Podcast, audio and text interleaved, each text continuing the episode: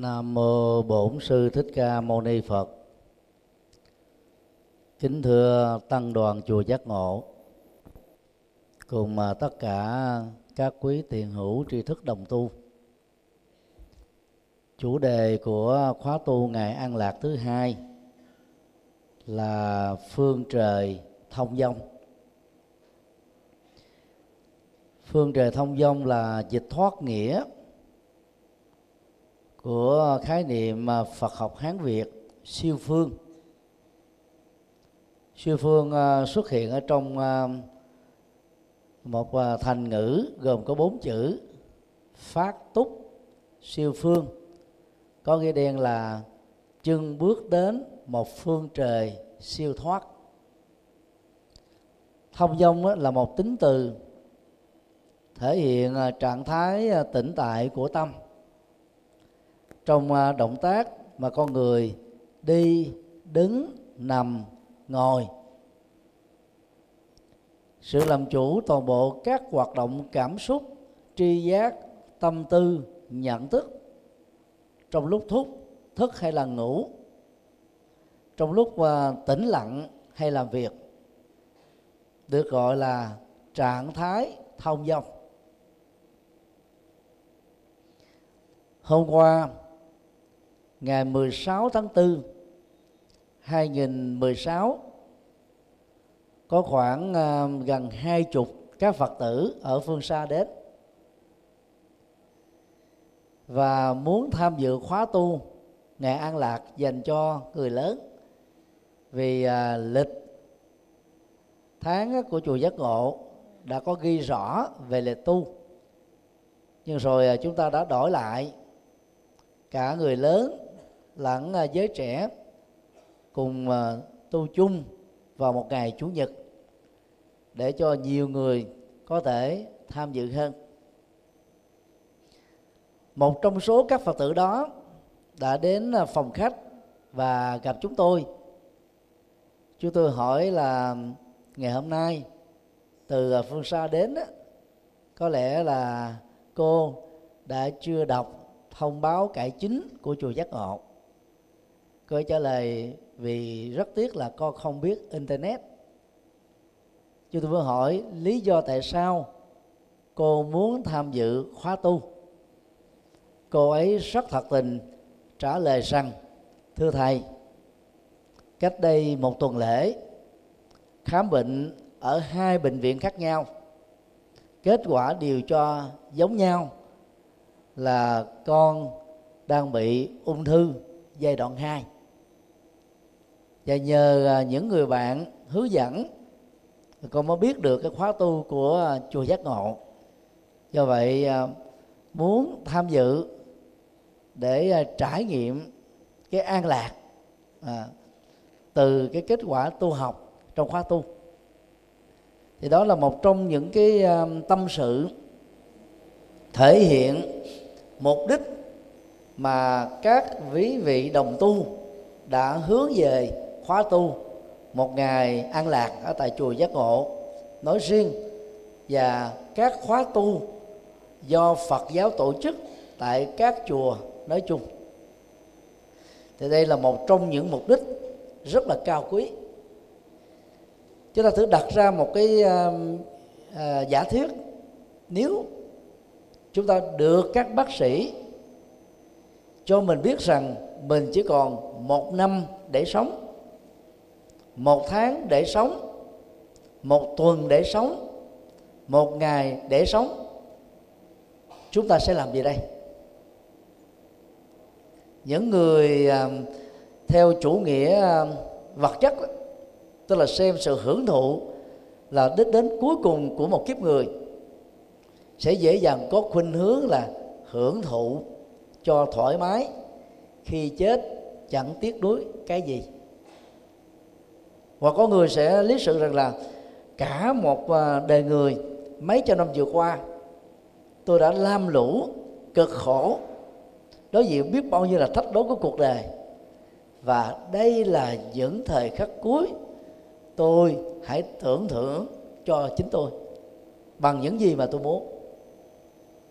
Có người hoảng hốt, mất bình tĩnh, lo lắng, sợ hãi, căng thẳng phiền muộn những uh, cấp độ tâm lý và tình tự cảm xúc này đó đã làm cho người bệnh đối diện với cái căng thẳng thường xuyên hơn nặng nề hơn và thậm chí đó cái bệnh khổ trong cơ thể trở nên đau đớn hoành hành đương sự nhiều hơn. Người phật tử trong câu chuyện giàu biết phật chưa lâu.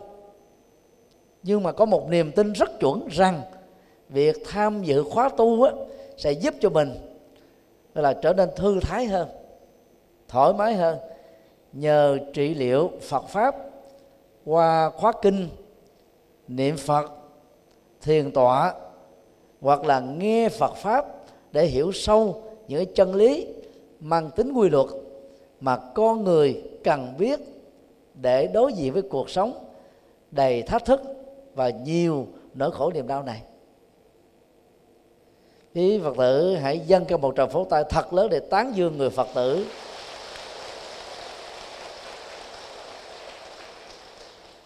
Có được quyết định sáng suốt và chúng tôi tin rằng là hôm nay cô ấy cũng có mặt à, tại khóa tu này.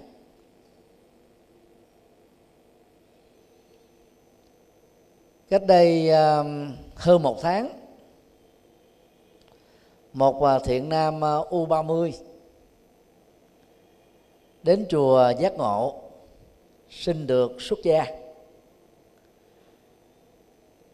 Hỏi về uh, gia cảnh và động cơ đi tu đó, thiện nam này cho biết rằng đó, đang rất thành công với công an việc làm của mình có một uh, cuộc tình rất đẹp có một gia đình rất hạnh phúc có những người thân á, thương yêu nhau chăm sóc nhau và dìu dắt nhau trên cuộc sống. Chúng tôi hỏi thế thì tại sao con muốn đi tu? Thiện nam trả lời là trong thời gian qua con đã đọc được một vài tác phẩm của thầy trên mạng. Nghe được một số băng giảng của thầy trên mạng, thì con thấy rất rõ rằng cuộc sống của con á, không thuộc về người đề. Con có cảm giác rằng là mình thích hợp với đời sống của một vị tăng sĩ hơn. Chưa tiếp tục hỏi, thế thì cuộc tình đang tốt đẹp và thuộc về thì hiện tại tiếp diễn thì sao? Thiện nam trả lời con có thể dàn xếp được có thể kết thúc được. Chúng tôi hỏi cái khó nhất trong một kiếp tu á, là sống độc thân mà không cô đơn. Liệu cái cuộc tình đang đẹp người phụ nữ đang trông đợi vào cái ngày lên xe hoa có dễ dàng chấp nhận rằng con đi tu vì một lý tưởng hay là giác ngộ chân lý của đức phật không? Chàng thanh niên ngập ngừng. Nhưng mà vẫn thể hiện ra niềm tin rằng là mình có thể làm được điều đó. Chúng tôi đã kêu gọi à, chàng thanh niên hãy à, trở về nhà, đọc thêm cái quyển à, phương trời thông dong vốn là quyển sách biên tập lại ba bài giảng mà chúng tôi đã thuyết giảng tại chùa giác ngộ cho sáu đệ tử xuất gia vào năm um, 2006 chàng thanh niên trả lời là, con đã đọc tác phẩm này rồi, nên đến đây xin thầy xuất gia. Chúng tôi khuyên cậu ấy hãy về suy nghĩ thêm, và sau đó thêm vài lần nữa, cậu ấy đến với một à, động cơ và lý tưởng tương tự. Nhưng mà biết rất rõ là cô ấy vẫn còn à, những cái à, khó khăn trong việc thuyết phục gia đình thuyết phục à, người yêu của mình. Vì cả gia đình cha mẹ cô dì thím cũng như là tất cả các thành viên đều chưa có thật sự hiểu rõ được phương trời thông dong mà một người tu cần hướng đến là cái gì và đồng thời, người yêu của à, cậu này ngộ nhận rằng có lẽ vì chán nản cuộc đời, vì buồn gia đình, vì không hài lòng trong tình yêu hoặc là gặp khó khăn và áp lực trong cuộc sống, nên người bạn mà mình đang chọn trở thành ý trung nhân, trở thành bạn đời trong tương lai đã có cái quyết định trở thành người xuất gia.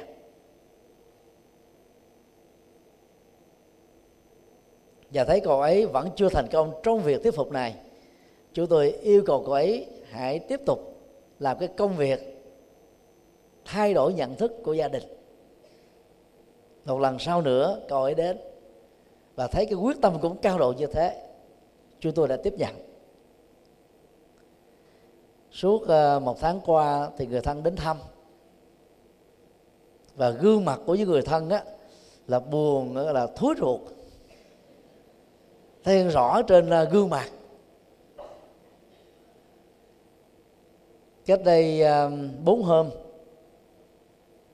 dì và chú của thiện nam này đã đến chia sẻ cái hoàn cảnh khó khăn mà bà nội của cậu ấy đó, đang ở tuổi trên 90 và có chứng bệnh tăng sông khi mà nghe biết về cái hoàn cảnh của cháu mình thì rất là buồn.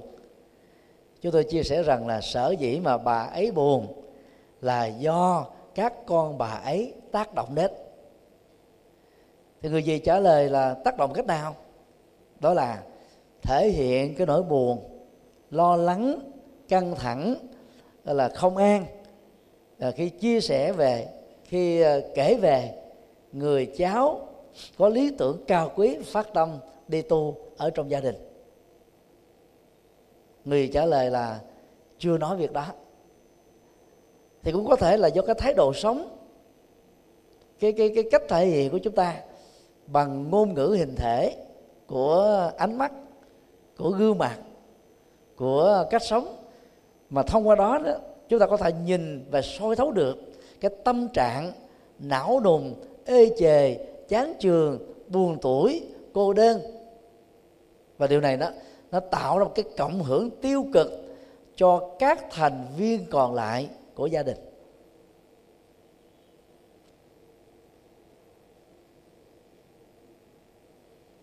Ngày à, hôm qua, cha mẹ của à, thiện nam này tiếp tục đến. Người mẹ thì rất quan hỷ vì lần trước đã được chúng tôi tư vấn rồi. Và người cha cũng giống như các thành viên còn lại trong gia đình. Thể hiện trên gương mặt của mình nỗi buồn, nỗi lo lắng rằng là không biết con mình đó có thể làm trọn vẹn được. Mục đích và lý tưởng cao quý là đi trên một cái phương trời thông dong, thành công. Như à, các vị tăng sĩ không? Mấy lần gặp người thân của à, thiện nam này thì chúng tôi đều giải thích gần giống nhau, ở chỗ đó. Thay vì chúng ta buồn, lo lắng, tiếc nuối bởi cái tình quyến thuộc mà vốn đã làm cho chúng ta bị trói buộc, thì hãy xem rằng là trong gia đình và cả hội tộc có được một người phát tâm xuất gia vì lý tưởng cao quý là một phúc duyên lớn cho cả gia đình mình. Người thân hỏi cảm nhận cái điều đó bằng cách nào? Trước mắt chúng tôi cảm thấy khổ và thương cho đứa con tội nghiệp này. Xin dẫn chứng ở Thái Lan, Lào, Campuchia, Miến Điện và Tích Lan nhất là Thái Lan ở một số cái tỉnh thành đó, khi có một thành viên phát tâm đi xuất gia cả làng xã đó ăn mừng tổ chức một cái lễ hội rất linh đình. Đương sự phát tâm xuất gia sẽ được ngồi trên một con voi thật to và đồng hành với con voi này đó hàng trăm người hoặc tối thiểu là vài chục người. Hát múa rất tự do. Đi chào cả làng xóm để tiễn đưa trong hạnh phúc. Một thành viên của làng xóm này phát tâm trở thành một vị xuất gia. Thì nghe mô tả về vấn đề này các thành viên trong gia đình bắt đầu thay đổi quan điểm liền. Thành ra là mình cứ ngộ nhận là đi tu á, là ăn chay nằm đất khổ cực có người thì là ngộ nhận rằng là thất bại, thất nghiệp, thất tình. Ờ, một số người đã bất lực quá, mất cái phương hướng quá, mới gỡ gắm thân phận mình trong chốn thiền môn để hy vọng rằng là là vượt qua được nỗi đau bằng sự gia hộ của Đức Phật. Đây là cảm nhận khá phổ biến trong rất nhiều các gia đình. Có con phát tâm đi xuất gia.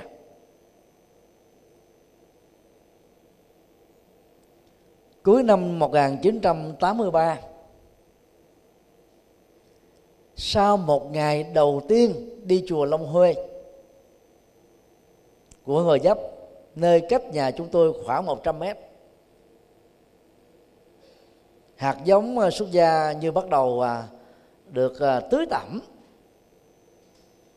và lúc đó chúng tôi đã phát tâm và dứt khoát là trở thành người tu. Về nhà sinh à, cha ruột mình, thì người cha đã từ khước. Chúng tôi vẫn thầm lặng tiếp tục, thuyết phục. Và ngày hôm sau đó, tự đi mua nồi ơ son chảo về nấu đồ chay để tự ăn. Và người cha không tán đồng mấy ngày sau à, chúng tôi đã đến à, chùa Long Huê xin à, hòa thượng trụ trì xuất gia.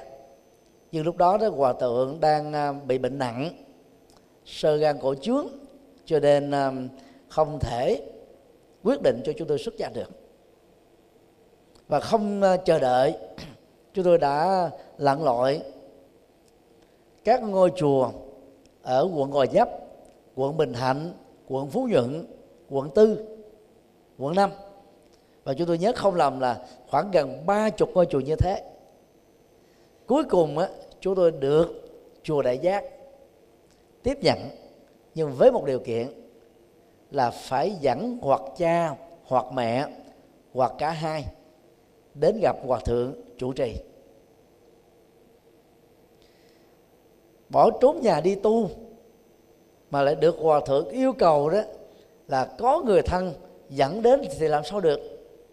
Chúng tôi mới này để với hòa thượng à, bạch sư ông con trốn nhà đi tu.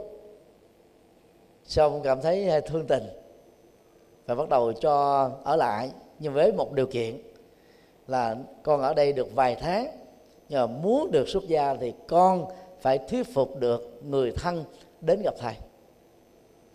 Thì chúng tôi đã lệ lại hòa thượng và trong suốt à, uh, 3 tháng đó đó cái hạt giống cũng may mắn là gặp được uh, là một uh, uh, sư cô ở chùa Dược sư đến uh, thăm viếng ở tại chùa Đại Giác. Thì lúc đó chúng tôi mới hỏi sư cô rằng là để được làm người tu đó thì cần phải học cái gì? Thì vì sư cô này mới hướng dẫn cho học uh, uh, tỳ ni gồm có bốn mươi mấy bài thiền kệ mà tất cả các chú sa di các cô sa di ni đó đều phải học thuộc lòng. Rồi sau đó học 10 giới sa di học 24 thiên quan nghi học uh, quy sơn cảnh sách. Sư cô ấy đã tặng cho chúng tôi cả một quyển sách gồm có bốn phần vừa nêu đồng thời yêu cầu học nghi thức đọc tụng bằng à, một sự đam mê bằng một nỗi niềm hạnh phúc lớn chưa đầy 3 tháng, chúng tôi đã thuộc lòng hết tất cả những thứ này. Bao gồm kinh di đà, kinh phổ môn, thần chú thủ lăng nghiêm, chỉ thuộc ở trong vòng, gọi là 10 ngày đầu thôi. Đó là một cái thần chú mà phần lớn người ta phải mất đến nửa tháng, hoặc là một tháng, có người là hai, ba tháng trời. Có người một năm vẫn chưa thuộc. Nhưng à, không may cho chúng tôi. Vì những năm tháng đó đó hòa thượng chủ trì chùa đại giác không muốn cho xuất gia nữa. Hòa thượng chỉ nhận cư sĩ thôi. Thì cùng à, thời điểm với chúng tôi và trước đó đó, vài năm, thì tại chùa Đại Giác đã có sẵn 30 cư sĩ thiện nam này và họ vào chùa để tu với tư cách là cư sĩ. Sống ở tại chùa, ngủ tại chùa, ăn tại chùa và tiếp tục đi học à, đến khóa lễ thì lên trên chánh điện tụng kinh. Sau khóa lễ đó thì làm các cái phận sự được phân công. Nhưng mà không bắt buộc phải tham dự cái khóa kinh vào buổi sáng. Vốn là dành cho người xuất gia cũng có một số cư sĩ tại gia tình nguyện và làm được công việc này. Sau khi thuộc hết tất cả xin ờ, hòa thượng xuất gia hòa thượng đã khước từ chúng tôi tiếp tục đi tìm kiếm thêm um, sáu ngôi chùa nữa. Và rất may mắn đó, chùa giác ngộ đã tiếp nhận và cuối cùng mà chúng tôi uh, vào năm 1984 uh, được xuất gia tại ngôi chùa này và gắn bó với đó cho đến thời điểm hiện nay.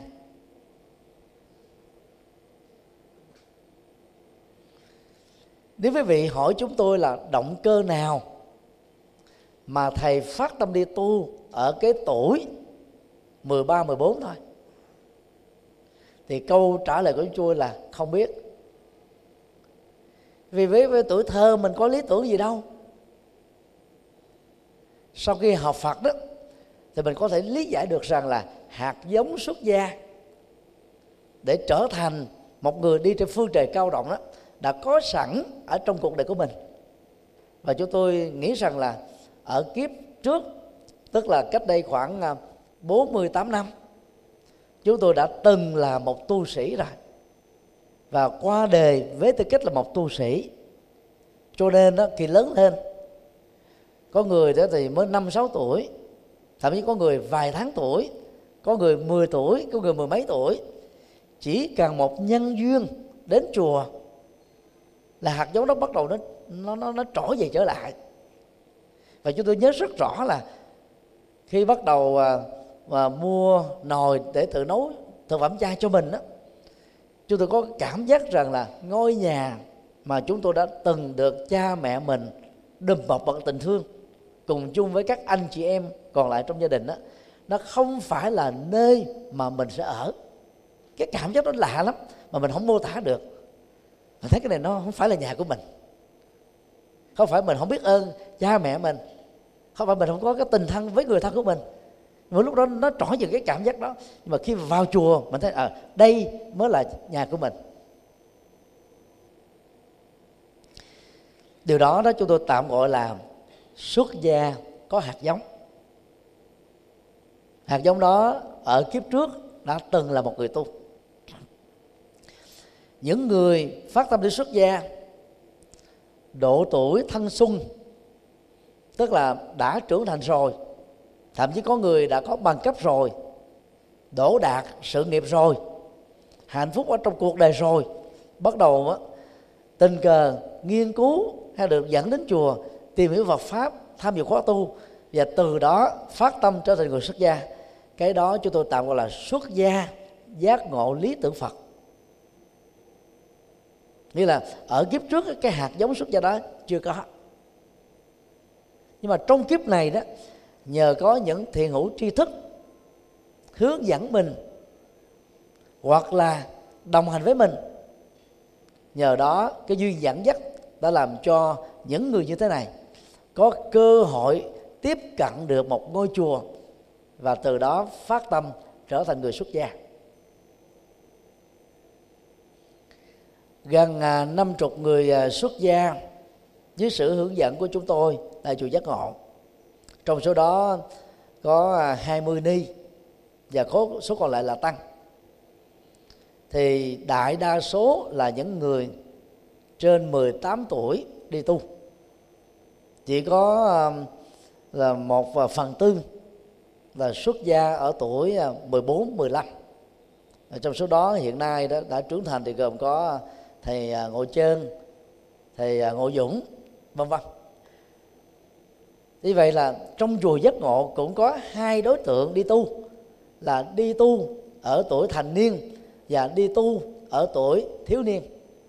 Ở nhiều ngôi chùa khác các hòa thượng khác đã có cơ hội tiếp nhận nhiều chú tiểu ở tuổi 4, 5, 6, 7 thôi. Hạt giống đó là rất quý. Dĩ nhiên là người phát tâm tu ờ, ở tuổi thiếu thiếu nhi đó là chắc chắn là không có lý tưởng. Bởi vì kiến thức lúc đó nó chưa được hoàn chỉnh. Nhưng mà cái đời sống người tu nó quá mạnh, tới độ chỉ cần một xúc tác thôi là đời sống kiếp trước bắt đầu nó hiện về với kiếp này. Để chúng ta quyết định chọn lựa con đường đó. Sau khi đi xuất gia được à, vài năm, về thăm lại gia đình, cha chúng tôi vẫn không nhìn mặt tại vì ông hơn giỏi mà. Ông nghĩ rằng là đứa con của mình đã không à, tôn trọng mình không nghe lời khuyên của mình và chọn một con đường đi tu. Bởi vì gia đình chúng tôi cha đó thì không có hiểu đạo. Mẹ đó là một phật tử tín ngưỡng thôi. Nhiều khi một năm đó, đến chùa được vài ba lần đâu có hiểu phật pháp và cũng không có hiểu được giá trị của người tu và sau này à, khi đã chính thức làm trụ trì chùa giác ngộ từ năm 1992 thì à, cứ mỗi một tháng trung bình một lần là chúng tôi về thăm gia đình và đầu tiên là thăm người mẹ đang mua gánh bán bưng ở tại chùa, xin lỗi, ở tại chợ gòi vấp. Thì bà lúc nào cũng hãnh diện và tự hào với bạn bè, buôn bán của bà bà nói rằng là đây là con trai của tôi đây. Và đây là ông thầy nhật từ và ông thầy này là chủ trì chùa giác ngộ à.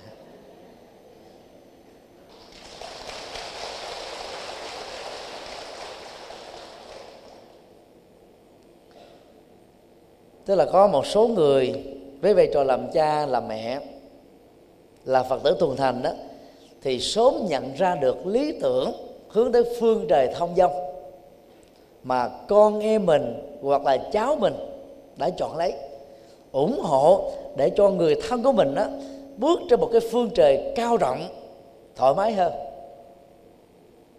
thênh thang hơn.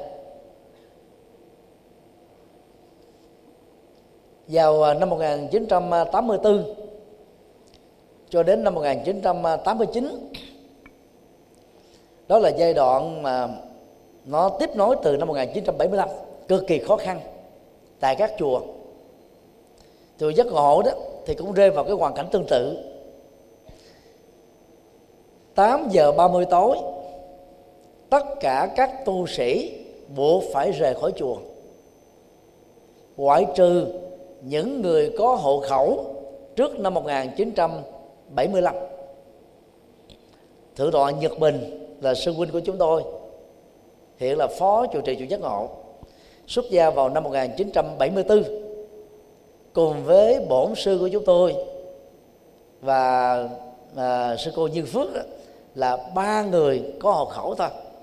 Tất cả các thầy lớn rồi các chú sa di lớn và chúng tôi là những người mới bắt đầu tập sự xuất gia đều phải rời khỏi chùa giác ngộ và đi tìm những gia đình phật tử có diện tích rộng để ở. Và ba giờ rưỡi thức dậy trở về chùa để tham dự cái khóa tin vào 4 giờ khuya. Thì chúng tôi được phân công ở uh, gia đình của uh, chú Nhật Liên tức là sư huynh của chúng tôi. Mặc dù nhỏ hơn chúng tôi 3 tuổi. Thì tại đây đó thì cha mẹ của chú là phật tử rất là thuần thành cũng là mạnh thường quân của chùa giác ngộ. Trong giai đoạn á, rất là cực kỳ khó khăn.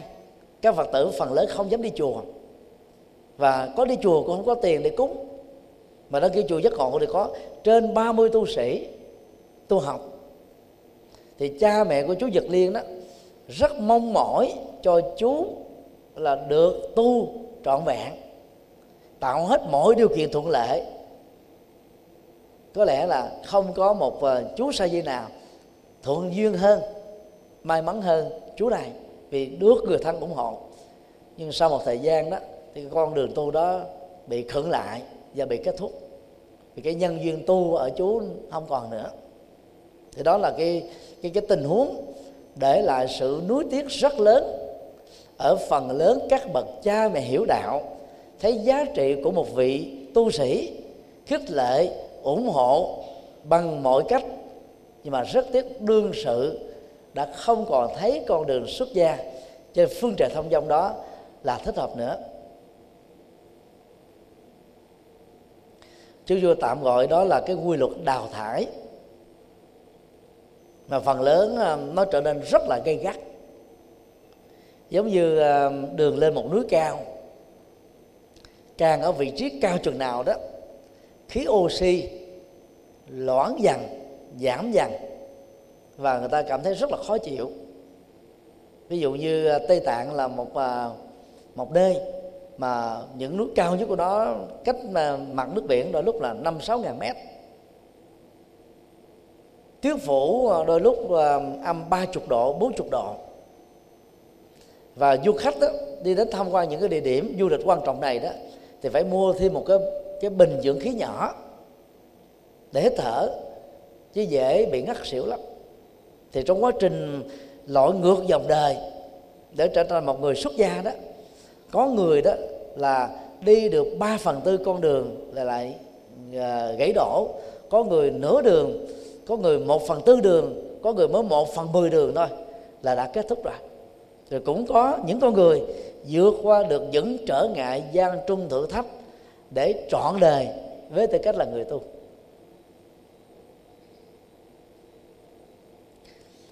Năm 1992 xin lỗi 94 cho đến um, 2007 chúng tôi um, quen biết khoảng gần 500 các nhà sư Thái Lan đã học ở trong giai đoạn đó trên tổng số uh, mấy ngàn vị. Thì thông thường Thái Lan đó có một cái hội đoàn rất mạnh tại Ấn Độ. Hội sinh viên đề hội sinh viên tăng sĩ. Mỗi năm á, vào tới giai đoạn đó thì Thái Lan đã cử khoảng 2.000 tu sĩ sang Ấn Độ học khoảng 400 trường đại học trên toàn nước Ấn Độ về các ngành học khác nhau. Phật học chỉ là một trong số các ngành học đó thôi.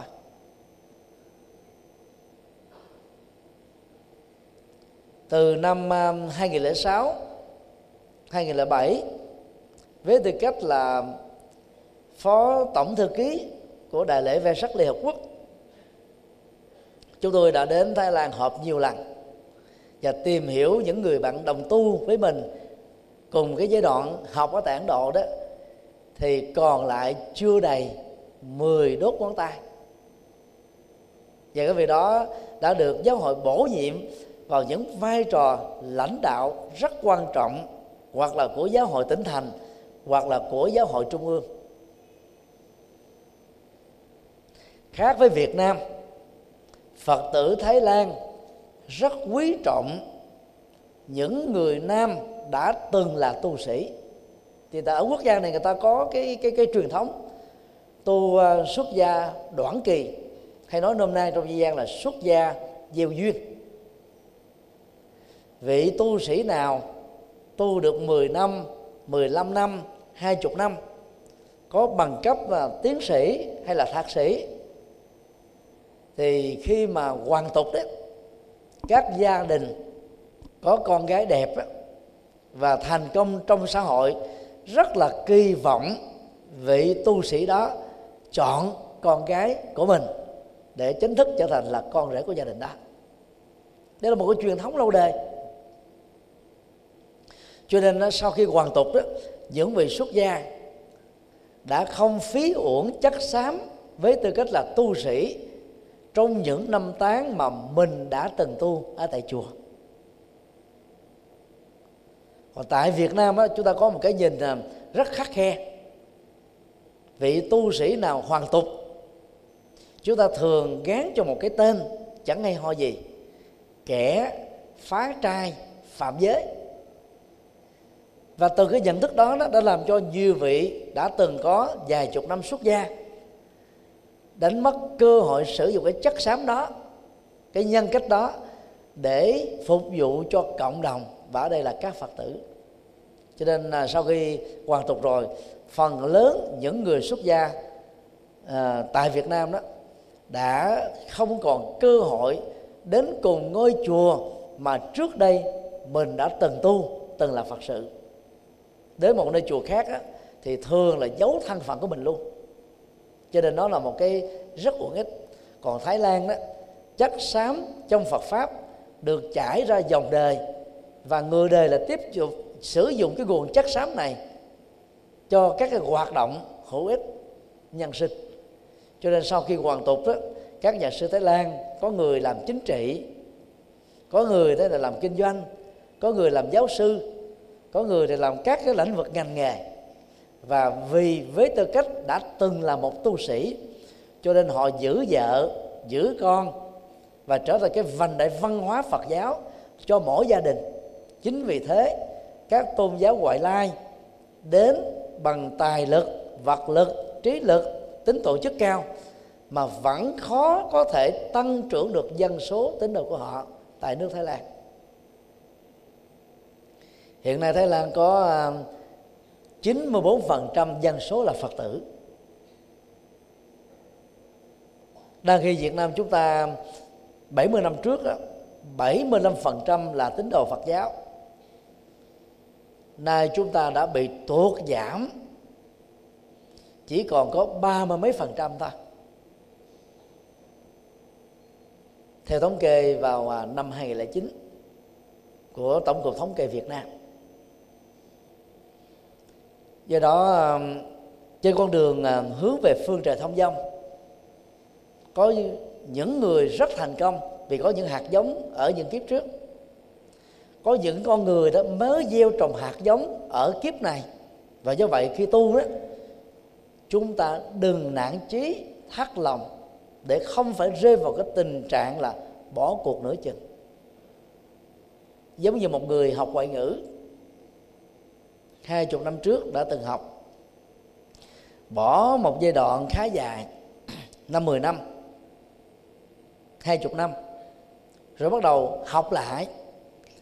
So với người mới học đầu tiên đó thì người đã từng học sẽ học nhanh hơn.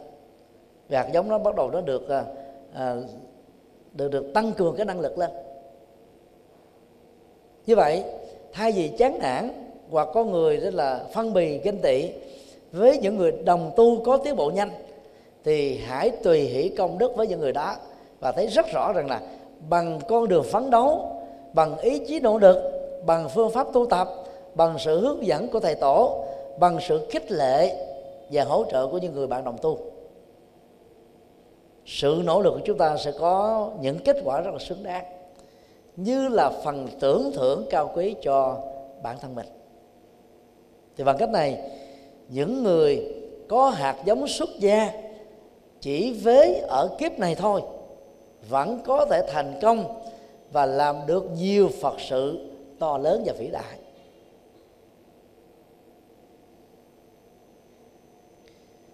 Trưởng lão hòa thượng thích minh châu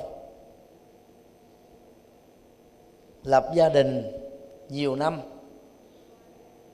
có con cái thành công mới đi xuất gia ở tuổi tứ tuần. Và sau khi đi du học ở tích lan sau đó là ấn độ tốt nghiệp tiến sĩ phật học tại đại học na lan đà trở về. Hòa thượng đã được uh, giáo hội phật giáo việt nam thống nhất. Lúc đó bổ nhiệm làm viện trưởng đại học Dạng hạnh. Và đến năm 1984 được đổi danh xưng là trường cao cấp Phật học Việt Nam. Đến năm 1997 ờ, được đổi lại là Học viện Phật giáo Việt Nam tại thành phố Hồ Chí Minh. Đây là một tấm gương rất chói sáng trong Phật giáo Việt Nam thời cận hiện đại. Và nhờ cái công cuộc hoàn pháp và giáo dục Phật học của trưởng lão hòa thượng Thích Minh Châu. Mà suốt năm thập niên qua đó, các tăng ni tại Việt Nam tốt nghiệp từ Đại học Vạn Hạnh hoặc sau đó là hậu thân trường có Phật Việt Nam hay là học viện Phật giáo Việt Nam tại Thành phố Hồ Chí Minh đã làm được rất nhiều các Phật sự cao quý và góp phần cải cách và phát triển Phật giáo Việt Nam trong giai đoạn hiện đại này. Theo uh, lý thuyết hạt giống trong uh, duy thức học Phật giáo một trường phái đại thừa rất quan trọng tại Ấn Độ. Trường hợp của trưởng lão hòa thượng thích minh châu hạt giống xuất gia phát triển ở kiếp này thôi. Nhưng mà cái đóng góp của hòa thượng thích minh châu tại việt nam trong suốt lịch sử mấy nghìn năm chúng ta rất khó tìm thấy một người tương đương. Mấy năm trước khi trưởng lão thích minh châu về cõi phật, ở cái tuổi ờ, 95 ngay cái ngày động quan, chúng tôi chia sẻ một bài pháp thoại tại chùa Phổ Quang. Đường quyền trang của Phật giáo Việt Nam. Vì ngài đã để lại cho nền văn học Phật giáo Việt Nam đó một cái kho tàng kinh điển được dịch từ tiếng Bali và nhờ cái, cái kinh điển Bali này mà nhận thức của tăng sĩ và Phật tử tại Việt Nam về đạo Phật đã bắt đầu được thay đổi. Vì trước đây đó chúng ta chỉ dựa vào kinh A Hàm bằng chữ Hán một ấn bản tương đương của người Trung Quốc. Và còn lại là đại đa số kinh điển đại thừa. Và rất tiếc qua các nghi thức đọc tụng á, chúng ta chỉ tiếp cận được vài ba bản kinh mà nội dung của đó là phần lớn là tín ngưỡng cho nên sự ngộ nhận về đạo Phật hiểu uh, sơ sài về đạo Phật đã trở thành đó cái cái cái nhận thức rất là phổ quát. Cho nên đó với tu sĩ nào để đi tu bằng những hạt giống kiếp trước đó, thì thì thôi. Còn còn lại đó rất khó có thể gọi là giác ngộ được lý tưởng Phật để chọn con đường xuất gia chân chính hướng về một phương trời thông dong được.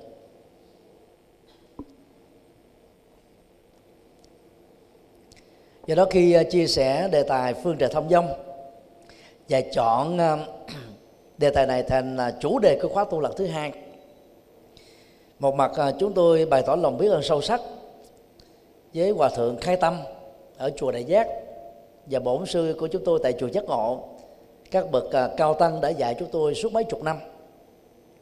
Và cái cái lòng tôn kính là chúng tôi dành cho hòa thượng trưởng lão thích bên châu bây giờ học 2 năm với ngài và đọc uh, kinh điển của ngài dịch ra tiếng việt từ lúc còn là chú tiểu từ năm 1984 ờ, ờ, mà chúng tôi được làm các phật sự được uh, lãnh đạo giáo hội tin tưởng và đạt được một số thành công nhất định cho đến thời điểm hiện nay. Xin quý vị hãy cùng chúng tôi dâng cao tràng vỗ tay thật lớn để thể hiện lòng biết ơn.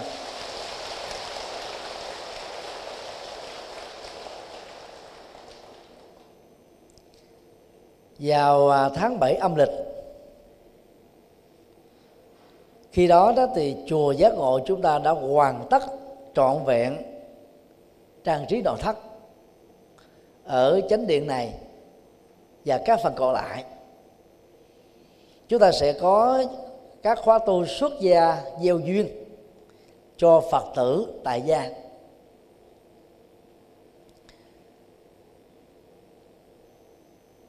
Chúng ta đã có những người lãnh đạo đạo tràng đi trên con đường đó.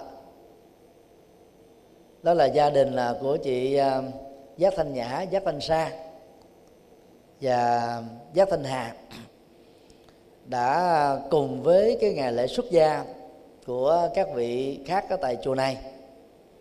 Sau đó có một à, tuần lễ tu gieo duyên ở à, miến điện với sự hướng dẫn của hòa thượng tăng thống của phật giáo miến điện. Lẽ ra thì à, khóa xuất gia gieo duyên của chùa chúng ta đã được tổ chức vào mùa an cư kiết hạ năm 2015 rồi. Do tiến độ xây cất chùa giác ngộ bị khẩn lại, số lượng à, các cái đầu công việc cho mỹ thuật đó nhiều quá. Cho nên chúng ta đành phải à, quản lại gần như là một năm rất mong các phật tử có lý tưởng cao quý. Nên ít nhất là trải nghiệm một lần trong đời của mình trở thành người xuất gia. Truyền thống cao quý này đó đã được bắt buộc ở tại Thái Lan, Lào, Campuchia cho tất cả những người nam. Ai là Phật tử trên tổng số 94% tại đất nước Thái Lan mà chưa trải qua giai đoạn xuất gia đoạn kỳ ít nhất một lần trong đời. Người đó đánh mất cơ hội lập gia đình đánh mất cơ hội làm cha làm chồng là một công dân tốt. Thì bằng cái truyền thống cao quý đó đó thì tại thái lan lào campuchia à, hoặc ở tuổi ấu thơ thiếu nhi thiếu niên thanh niên tráng niên lão niên thì người ta phải ít nhất xuất gia một lần. Có nhiều người xuất gia gieo duyên vài lần ở trong đời. Thời gian xuất gia gieo duyên á, tối thiểu là một tuần. Đó là lấy từ cái truyền thống lâu đời thời đức phật. Thời đức phật đó thì à, ba tháng ăn cơ kiết hạ gồm có 90 ngày. Các vị xuất gia đó sẽ hạn chế tối đa việc di chuyển ra khỏi phạm vi của cương giới tức là cái ranh giới được xác lập mà tất cả những người xuất gia đó chỉ được sống ở trong phạm vi đó suốt 90 ngày thôi. Ngoại trừ các phật sự được tăng đoàn phó chúc hoặc là những phật sự được tăng đoàn cho phép thì đương sự trong những tình huống ngoại lệ được quyền xuất thọ, xuất khỏi cương giới đó hai tháng trời. Còn đại đa số những tình huống còn lại chỉ được có 14 ngày thôi. Để đi làm phật sự ở những nơi khác đang có cái nhu cầu tức là, là tiếp nhận từ cái năng lực chắc sáng từ năng lực tu từ năng lực phật học à, của vị này. Như vậy thời Đức Phật đó xuất gia đoạn kỳ được hiểu là 90 ngày diễn ra trong mùa kiết hạ tức là 3 tháng mùa mưa vì 3 tháng mùa mưa đó, khí hậu bên ngoài thì rất là nóng. Các cơn mưa nặng hạt đó nên làm cho lầy lội. Việc di chuyển là rất khó khăn. Cho nên tận dụng cái cái điều kiện khí hậu khắc nghiệt đó, Đức Phật đã kêu gọi tất cả các vị tu sĩ ở địa phương nào thì tập hợp lại ở giới tràng của địa phương đó để cùng nghe giới luật Phật dạy, cùng ôn lại các bài chân lý Phật dạy cùng thực tập thiền, cùng hướng dẫn kinh nghiệm tâm linh trong việc làm đạo và vượt qua được những cái khó khăn, những bế tắc nội tại mà khi còn tại gia, chúng ta đã bị tập nhiễm quá nhiều với các thói quen đề đó do vậy, ba tháng an cư được xem là thời gian thích hợp để tu sĩ tái nạp lại năng lượng tâm linh mà mình đã sử dụng quá nhiều trong suốt 9 tháng làm Phật sự.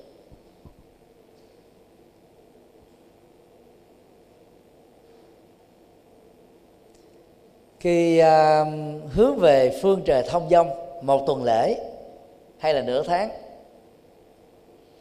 các phật tử tại gia sẽ được làm lễ xuất gia ở trên điện phật được cạo đầu được đắp y. Và bắt đầu à, trong suốt thời gian đó đó sẽ học Phật pháp học giới luật và sống như là một vị tăng sĩ đích thực vậy. Cái trải nghiệm đó đối với một số người nó rất là màu nhiệm. Ngoài cái lạ mà nó còn là cái màu nhiệm nữa. Nếu chúng ta tham dự cái khóa tu này bằng một cái lý tưởng trong sáng là tới tu để xem rằng là hạt giống xuất gia ở mình nó có nhiều hay không. Và cái lý tưởng mà mình đang dự kiến trở thành người xuất gia đó, có thật sự là như vậy hay không? Và cái con đường tu mà mình trải nghiệm trong vòng một tuần, nửa tháng mình có thể làm được trọn đời hay không? Thời đức phật thì cũng có một cái khóa tu uh, xuất gia gieo duyên một ngày. Đó là bát quan trai giới. Các giới tử uh, thực tập tám điều đạo đức của người xuất gia. Và nếu như trong một ngày như vậy mà chúng ta tu cảm thấy an lạc và làm được thì chúng ta có thể nhân cái số lượng ngày bắt quan trai giới lên nhiều hơn trong một tháng.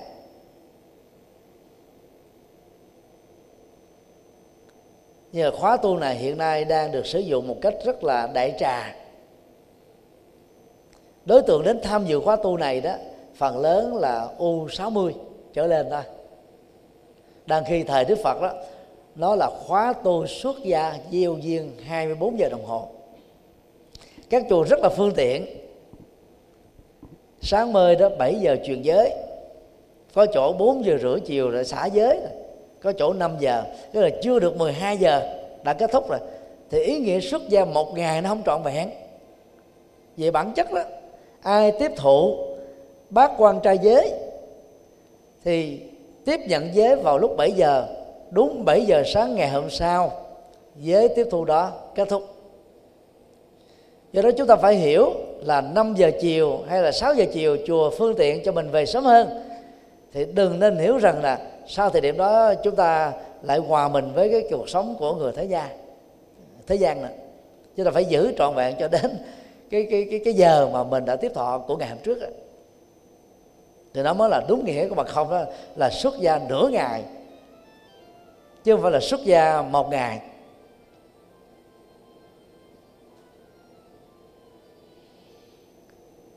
Chúng tôi kêu gọi à, các thầy trụ trì ở các chùa chỉ nên áp dụng phá tu bát quan trai cho những người có nhu cầu hoặc gợi mở cho họ cái lý tưởng, hướng về cái phương trời thông dong thôi. Đừng nên áp dụng cho đối tượng đại trà. Năm à, 2007 trở đi đó, khóa tu một ngày an lạc do hòa thượng thích trí quảng làm mà trưởng ban tổ chức đã được diễn ra thành công. Đến nay đó sau à, 9 năm thực hiện khoảng 40 tỉnh thành đã sử dụng khái niệm khóa tu này áp dụng cho các khóa tu được diễn ra tại chùa của họ. Chúng tôi cho rằng đó là một sự à, cải cách rất là à, lý thú cho sự phát triển phật giáo về phương diện chiều rộng, lẫn chiều sâu. Và khi mà mình mở ra cái khóa tu ngàn lạc đó, thì đối tượng tham dự không chỉ là người lớn tuổi, mà tuổi trẻ cũng thế. Chùa giác ngộ chúng ta lợi thế là có được sáu lầu, một hầm, chánh điện và các lửng bằng chiều cao của à, ba lầu gộp lại. Với sức chứa à, khoảng à, 600 đến 600 rưỡi người dành cho trung niên và lão niên lầu 3 cũng với diện tích tương tự như là ở chính điện có sức chứa 400 bốn 400 rưỡi, dành cho đối tượng là thanh thiếu niên. Như vậy, mặc dầu tu ở trong cùng một ngày, nhưng mà nhóm lứa tuổi đã được phân biệt ra, rồi có một vài cái chương trình sinh hoạt, đó là riêng biệt bên cạnh những cái chương trình sinh hoạt cộng thông. Do đó, từ cái khóa tu ngày an lạc hướng đến cái khóa tu xuất gia vô duyên đó, nó có một cái đà sẵn rồi. Thay vì chúng ta tu một ngày, bây giờ chúng ta tu một tuần. Và để làm cái việc đó đó, thì các phật tử hãy chuẩn bị bằng cách là làm đơn trước vài tháng.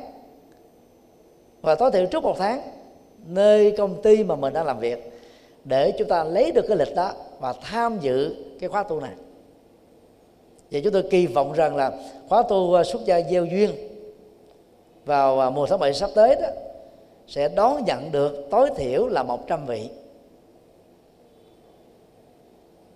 Và việc này là không có khó khăn lắm rất là dễ làm. Chùa Nam Thiên ở Úc Châu thuộc uh, trường phái Phật Quang Sơn thế giới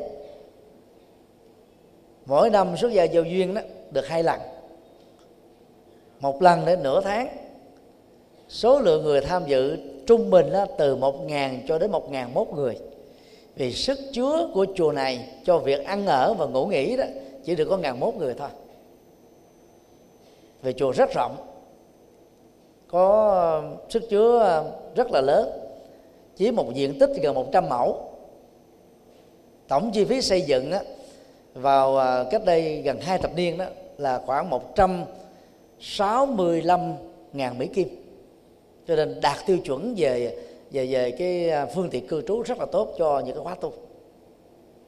Còn uh, chùa Damakai tức là chùa Pháp Thân ở ngoại ô Bangkok đó cũng gần 100 mẫu xin lỗi gần à, 450 mẫu.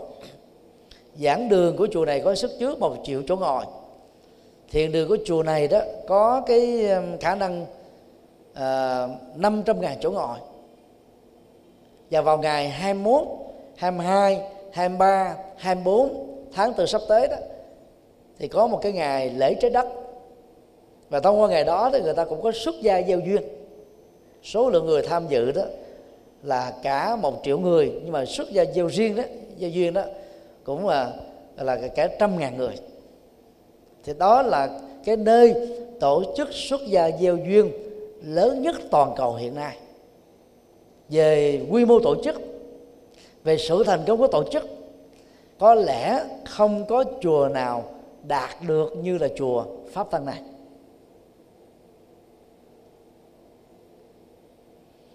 Đất nước Miến Điện à, có 96 triệu à, xin lỗi 96 phần trăm là Phật tử. Hiện nay Miến Điện có 500 à, ngàn tăng và 300 ngàn ni xuất gia đoạn kỳ không chỉ dành cho người nam như ở Thái Lan, Lào, Campuchia. Tất cả các thiếu nữ trước khi đến cái tuổi lập gia đình đều phải một lần trải qua xuất gia đoạn kỳ trong các tu viện. Về phương diện này, nước biến điện xứng đáng ngồi riêng một chiếu vì tổ chức quá thành công. Cái cái thói quen xuất gia giao diện đó cái truyền thống xuất gia duy duyên đó. Cho nên là các quý phật tử tập làm quen dần khi chúng ta so sánh nước việt nam mình với các nước phật giáo ở trong khu vực, chúng ta thấy rằng là mình thua xa họ một cái khoảng cách rất là lớn. Việt Nam mình có dân số ờ, 92 triệu dân. Hiện nay trên toàn quốc chúng ta chỉ có 47.000 tu sĩ. Trong số đó 10.000 tăng sĩ là gốc Khmer, Tức là người Campuchia, Sống theo giờ đồng bằng sông Cửu Long. Như vậy, dân tộc Kinh chiếm đại đa số tại đất nước này, chỉ có 37.000 tăng ni tu học thôi. Đó là con số quá khiêm tốn, giống như đó, một giọt nước thải vào trong sa mạc, bốc khói liền ngay lập tức. Tức là không thấm béo đâu vào đâu hết. Trung Quốc, một tỷ tư dân số. Hiện nay đó, dân tộc Hán, tức là dân tộc chính của người Trung Quốc, chưa có được 42.000 tu sĩ đi tu. Kể từ năm 1959 khi Trung Quốc sát nhập Tây Tạng vào một tỉnh, thì 80.000 nhà sư Tây Tạng tại tỉnh Tây Tạng thuộc Trung Quốc mới nâng dân số tu sĩ của đất nước này lên thành 120 nghìn. So với Thái Lan 500 ngàn tu sĩ, Miến Điện 800 ngàn tu sĩ, thì Trung Quốc, Việt Nam thua quá xa. Nhật Bản có khoảng 80 ngàn ngôi chùa. Hiện nay có khoảng 18 ngàn ngôi chùa. Trên toàn nước Nhật Bản không có tu sĩ kế thừa. Như vậy điểm qua sơ bộ chúng ta thấy là có một sự suy giảm khá đáng kể về số lượng các vị tu sĩ tại các nước đại thừa gồm Trung Quốc, Việt Nam, Nhật Bản và điều này xảy ra tương tự ở Nam Bắc Triều Tiên.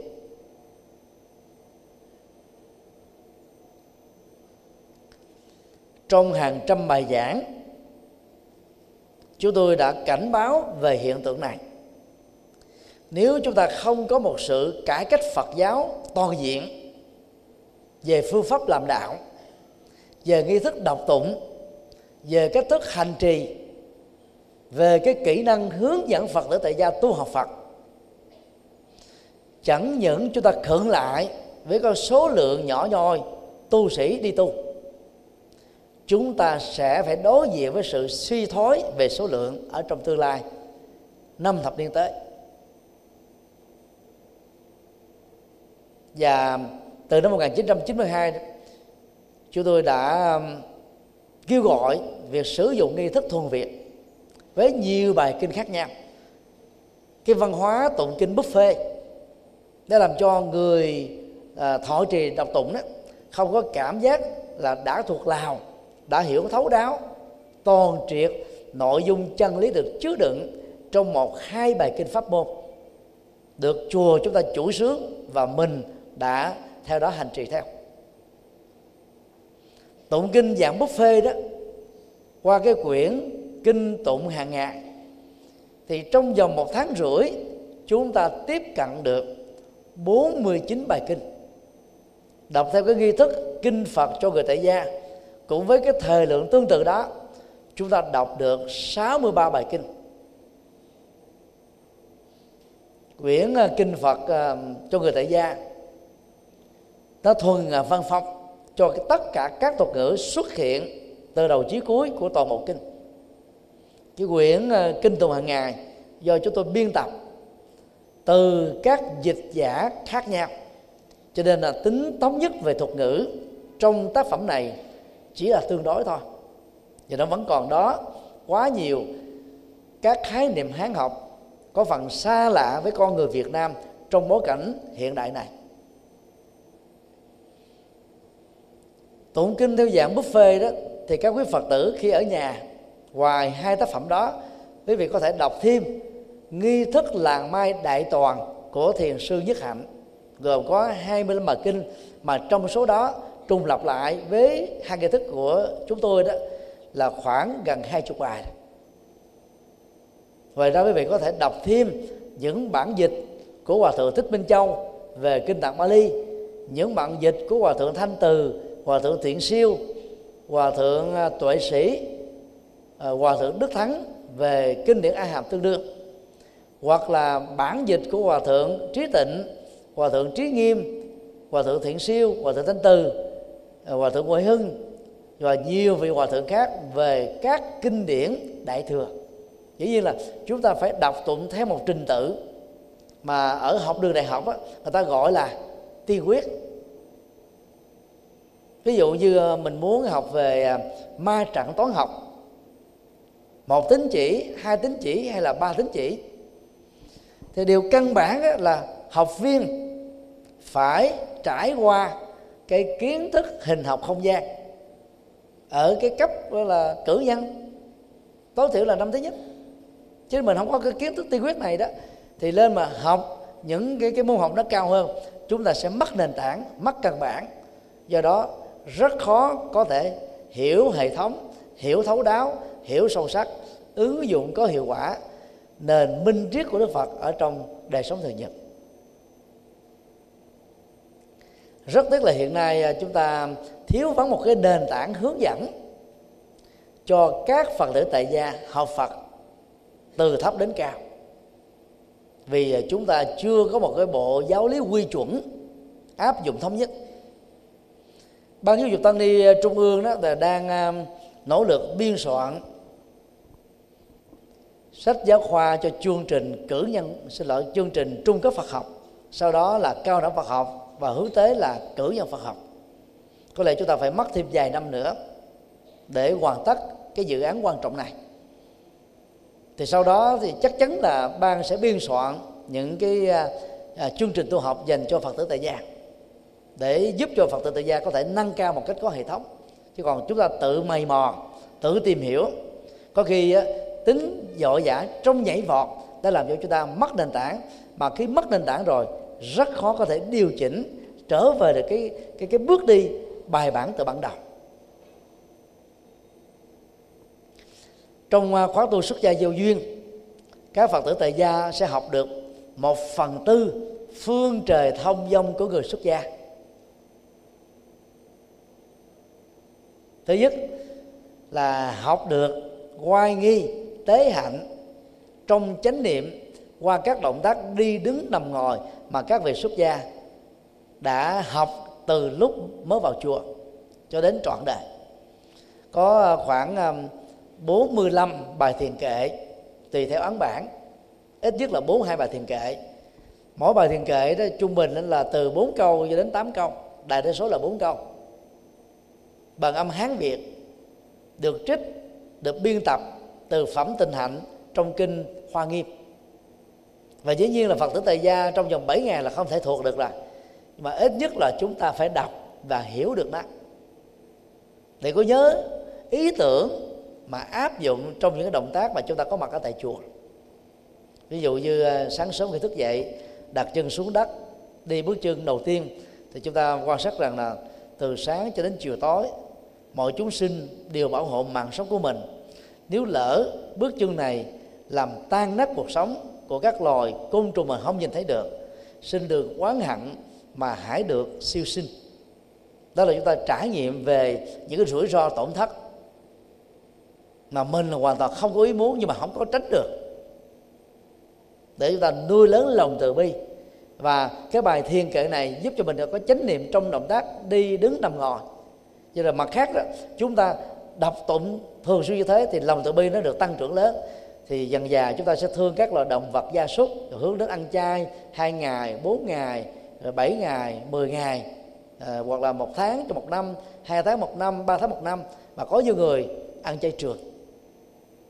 Và khi mà mình thể hiện cái tình thương yêu bảo vệ mạng sống của các loài động vật rồi đó thì chúng ta rất dễ dàng tăng trưởng và làm lớn mạnh lòng từ bi đối với con người nhất là kẻ thù của mình thất bại trong việc hóa giải cái hận thù cái oan trái với những kẻ mình mình cho là kẻ thù đó nó làm cho chúng ta bị tổn giảm một phần nào đó của tâm từ bi. Cho nên các phật tử phải cố gắng tập cái này để hóa giải.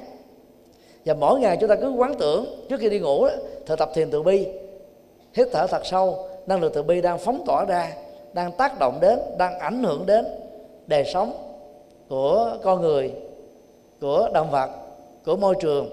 Chúng ta liên tưởng cái năng lượng từ bi này giống như là, gọi là cái thanh gươm kim cương chặt đứt xiềng xích của hận thù, quan trái, ganh tị, hơn thua, hiềm khích. Và đọc thường xuyên các cái bài thiền kệ hàng ngày đó, oai nghi tế hạnh của người xuất gia và người xuất gia gieo duyên là giống nhau chúng ta sẽ trở nên là đi thông dong hơn tỉnh tại hơn nhẹ nhàng hơn thư thái hơn. Chứ không có đi như là rượt đuổi như là chạy. Thứ hai ăn cơm trong chánh niệm. Khóa tu à, xuất gia gieo duyên. Chúng ta ăn cơm trong chánh niệm á, là được 21 lần qua 7 ngày còn khóa tu một ngày an lạc á, là chúng ta ăn cơm chánh niệm chỉ có được có một lần thôi. Ăn cơm chánh niệm thì có một cái nghi thức. Phần lớn thì nghi thức đó là dịch hoặc là đọc nguyên âm hán việt của trung quốc. Còn thiền sư nhất hạnh thì có một cái nghi thức mới thuần việt nội dung mới và thậm chí là sâu sắc hơn được áp dụng cho khóa, các khóa tu của làng mai.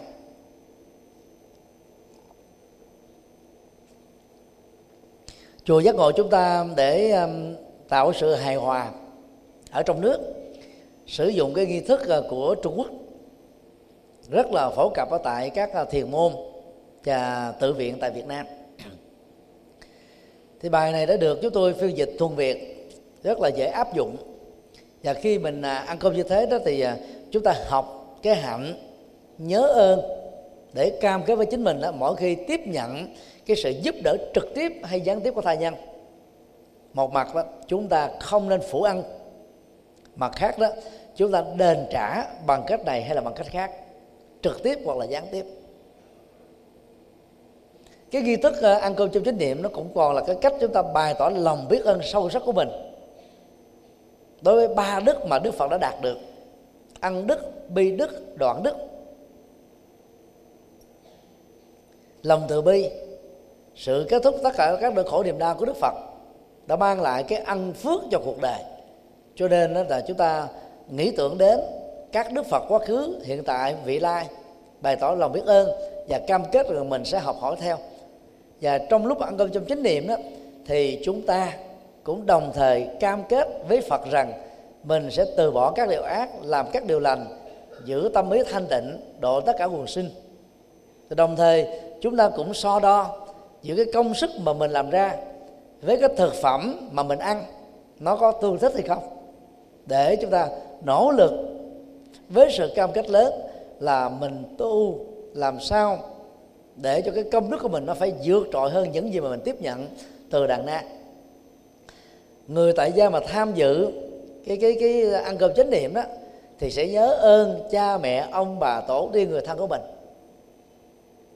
Mặc dù cái đó là là người lớn phải có trách nhiệm nuôi cho người nhỏ. Nhưng mà khi ăn chúng ta phải tiền lòng biết ơn. Và thậm chí là chúng ta bỏ tiền ra để mua vật thực nhờ người khác nấu nướng. Nhưng mà cái gian quán trong xã hội á, nó làm cho rất nhiều người phải chấp nhận chọn lựa cái nghề nhà nông vốn rất là lam lũ cực khó. Để cho những người khác chọn những nghề cao hơn.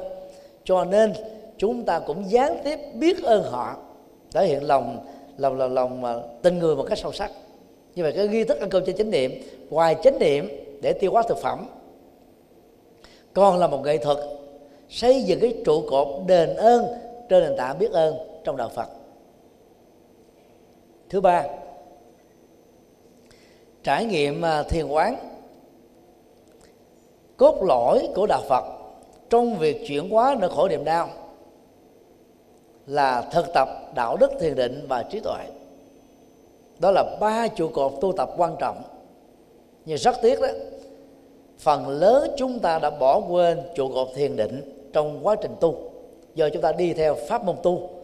Và nhiều người ta ngộ nhận rằng đó, chỉ có thiền tông là mới tu thiền. Còn các tông toàn lại, tịnh độ tông, mật tông và các tông khác là không cần phải tu thiền.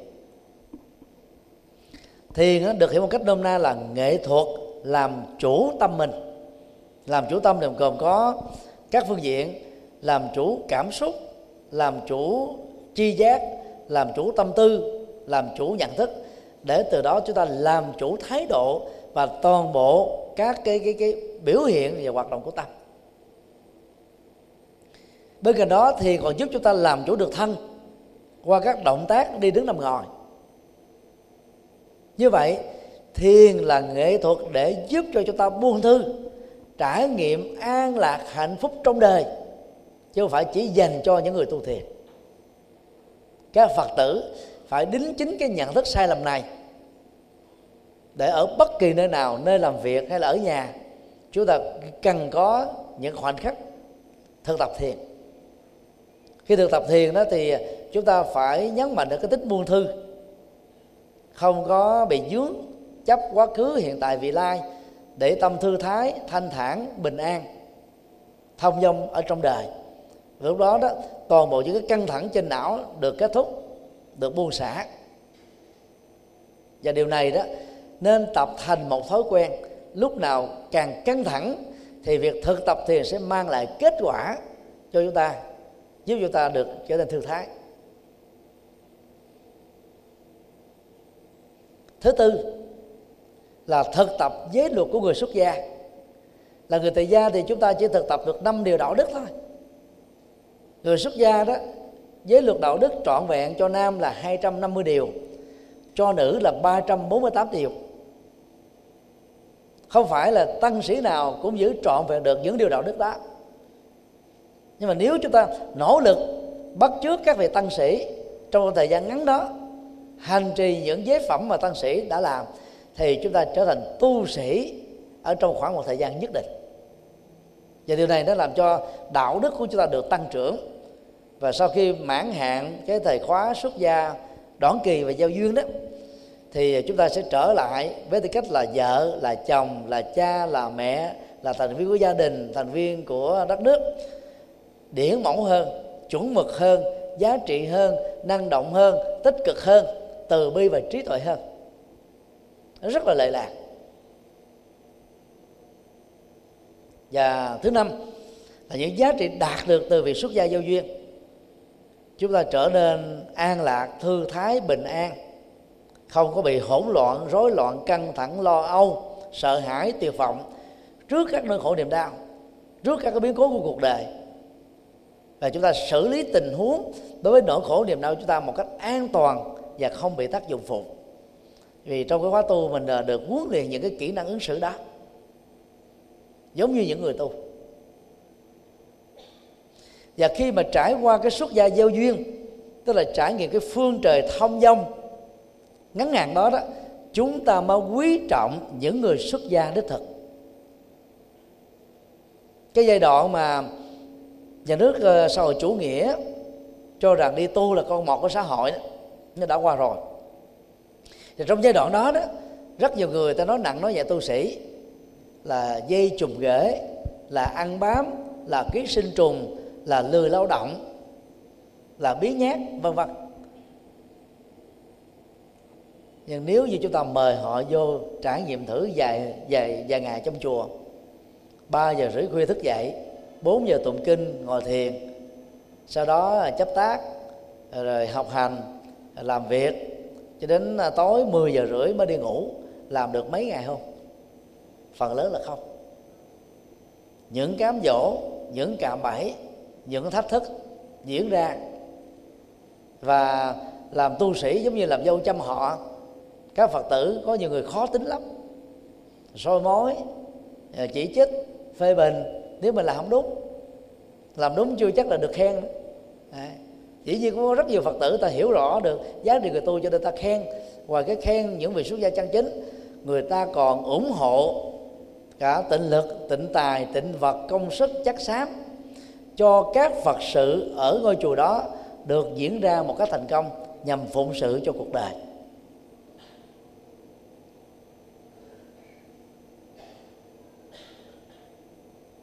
Phương trời thông dong, chủ đề của khóa tu ngày hôm nay để gợi mở chúng ta về cái cơ hội trở thành người xuất gia ngắn hạn.